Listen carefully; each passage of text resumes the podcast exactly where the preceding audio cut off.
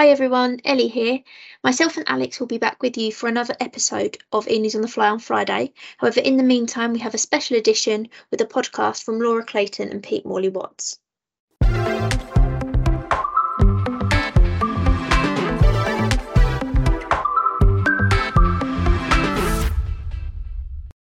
So, Pete, you're our executive director of customer experience at Swan.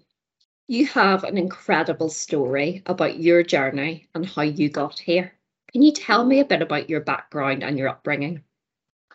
Hi, Laura. Yeah, I mean, it's it's interesting that you use that word "incredible." I suppose it is uh, isn't like that to me because it's my life. Um, but yeah, I, I, in relation to uh, working for a housing association, I, I always sort of lead off when introducing myself by saying that you know I was born into social housing quite literally. That's where my my family were when I when I was born in a, in a social housing flat uh, in Harlow in Essex actually.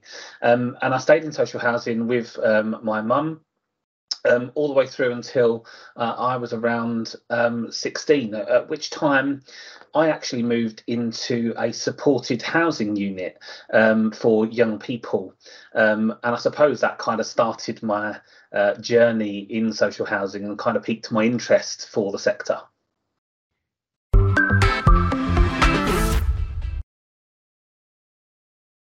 So, can you tell me then, you know, how living in that supported environment, or kind of, you know, at that stage where you were a young man, really, was there someone or something that was really influential in you kind of moving towards where you are today?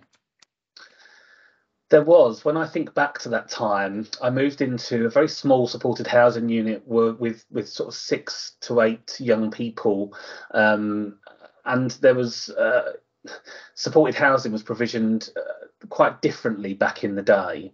And there was a lady called Sandra Hart who was the house manager, and she would arrive once or twice a week um, to make sure that we were paying our rent uh, first and foremost, um, but also just to make sure that we were kind of getting on okay with life and, and giving us some advice and, and working um, through any kind of problems or concerns that we had um, there. And uh, she she was an incredible woman and um, she taught me a lot about um, you know persevering in life and uh, and just trying to make the best out of yourself so what then led you to choose a career in this particular area I think it chose me, Laura. If if I'm honest, um, Sandra, who I just mentioned, she sort of um, pushed me to get involved in in young people's activities in Harlow. Um, and as a result of me doing some volunteer work with the youth and community team um, at Harlow Council, I ended up securing a part time job with them. It wasn't particularly well paid, but it felt to me like it was giving something back because it was working at a young person's information centre. Having had the benefit of that supported housing advice and guidance myself, um, I was really drawn into wanting to give um, something back what what happened as a result of that? I was given the opportunity to lead on a youth consultation in Harlow around housing choice and opportunity, um, and that group decided that really what they wanted to ask the council for was an, was a housing option that provided support but also provided learning opportunities so after a little bit of research i was able to um, support harlow council to contact um, actually East Thames as it was back then, um, to ask them if they would provide a foyer um, in Harlow. A foyer is a specialist housing provision coupled with tailored support packages and employment and training services to help young people flourish in their transition to adulthood and independence. Um, and it was uh, all agreed. Uh, the development went ahead, and there was 116 bed space foyer uh, provided for right in the centre of town. Um, funny enough, that's then how I come to fall into a career in housing. I was offered a job working at that foyer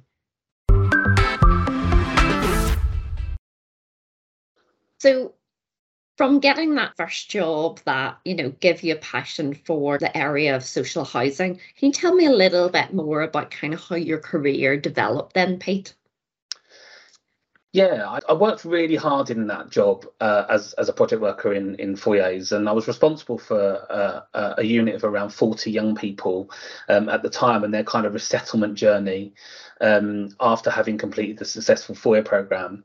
Um, but what happened after that? It gave me an opportunity to start looking around the company, the wider company. So um, then secured a, a, position as a senior housing manager um, at um, a foyer, it used to be called Focus E15, and that kind of housed uh, 210 young people. Uh, spent a few years um, there before moving on to um, to being a foyer manager at Salvation Army Housing Association, actually, where I stayed um, for another 10 years and worked my way from foyer manager all the way through to head of housing services, which then led me to join Swan in 2014. And so tell me just a little bit quickly about your journey with us from joining to becoming obviously a member of our executive team yeah, I, I, arrived at Swan as Director of Care and Support. I'd spent um, a long time in uh, managing supported housing prior to that, as, as I've talked about. Um, had some general needs um, experience as well um, with Salvation Army Housing Association.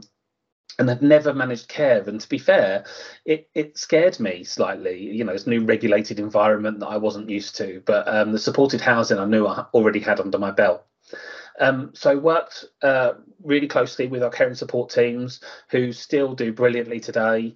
Um, and learnt my craft with Swan really. I was I was here in that post around um, six years before I got the opportunity to join the exec team um, as exec director for customer experience, and and that meant that I broadened my horizons even still, um, or even more. Sorry, um, you know, ultimately taking responsibility for all customer operations uh, here at Swan, um, and I can absolutely say um, 100% truthfully that this is the best job I've ever had.